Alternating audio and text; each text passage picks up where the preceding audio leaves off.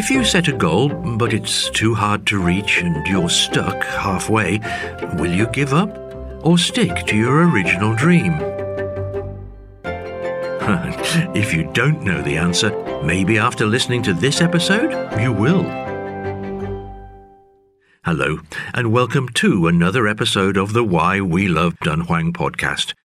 Today, let's continue to explore the Dunhuang Mogao caves built during the High Tang period.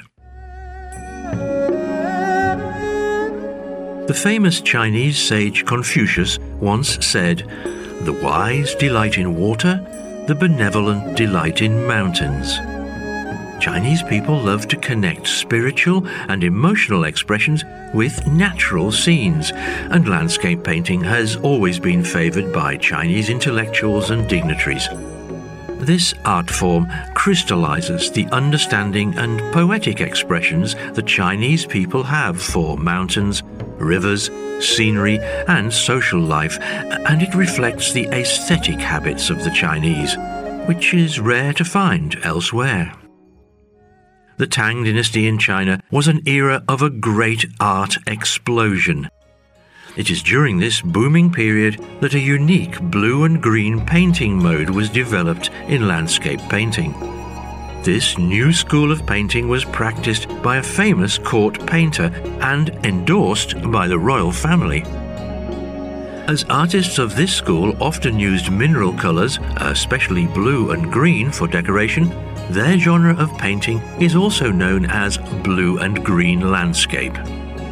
Sadly, however, authentic works of the Tang Dynasty Grandmaster that created this special drawing technique are hard to find now, but this regret can be made up for in Dunhuang Mogao Cave 103.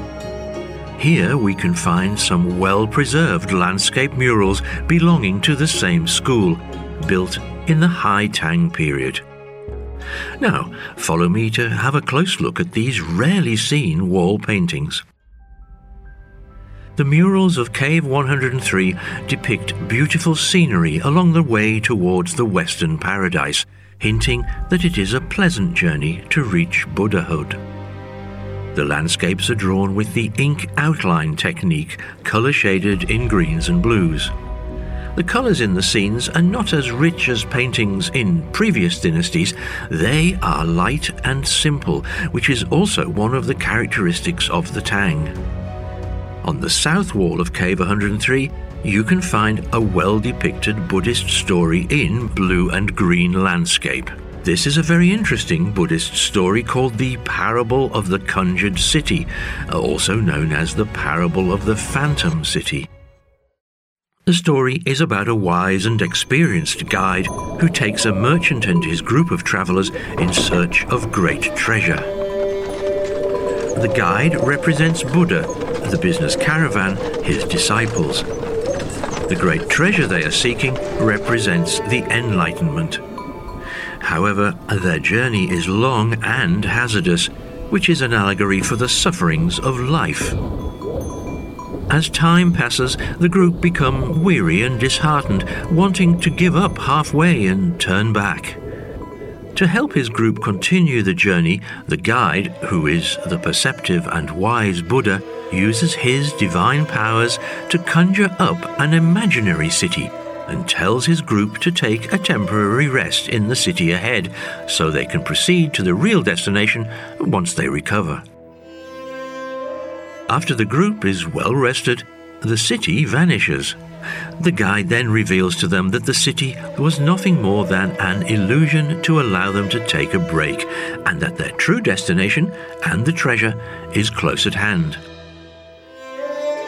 The story tells Buddhist followers that the goal of living a religious life is just like the imaginary city, which is a provisional nirvana, the final aim, or the true destination and treasure, is the ultimate nirvana, and that is enlightenment. It's hard to reach, but if you stick to the goal, you will get there.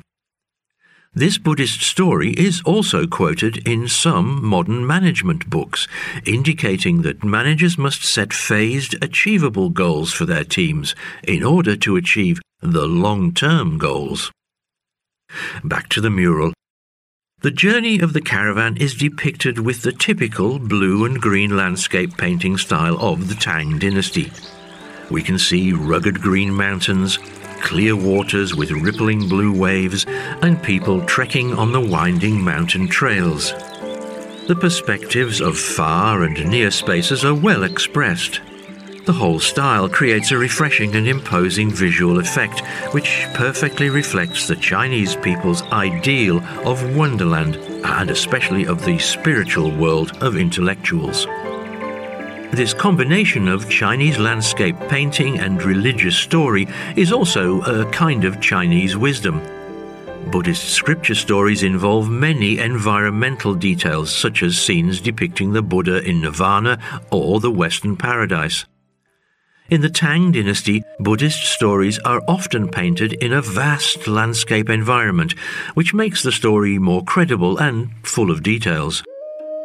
The popularity of adding unique landscape scenes in Buddhist paintings is another proof that after Buddhist art was imported to China, it was transformed by the locals into a distinctively Chinese style. Blue and green landscape wall painting was quite popular during the Tang dynasty.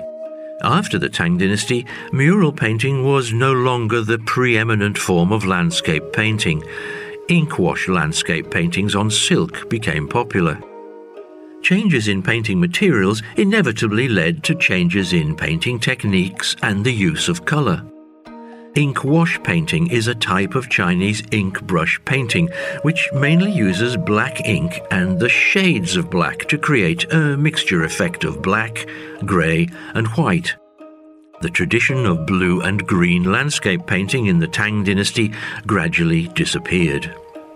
Thanks to Dunhuang, the world's largest Buddhist art gallery, we can still find the gorgeous and splendid blue and green landscape paintings of the Tang dynasty.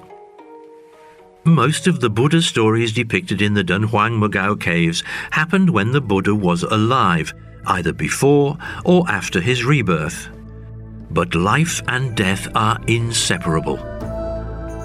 Between Buddha's previous life and his rebirth, there must be death or nirvana.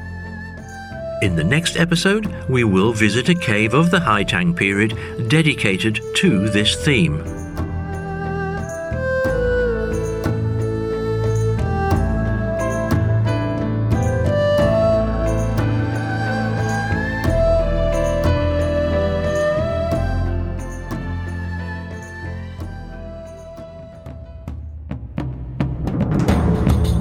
Special thanks go out to the Dunhuang Academy in Sanlian Zhongdu for contributing to the content of this podcast.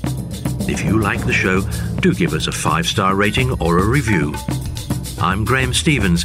See you on our next episode of the Why We Love Dunhuang podcast.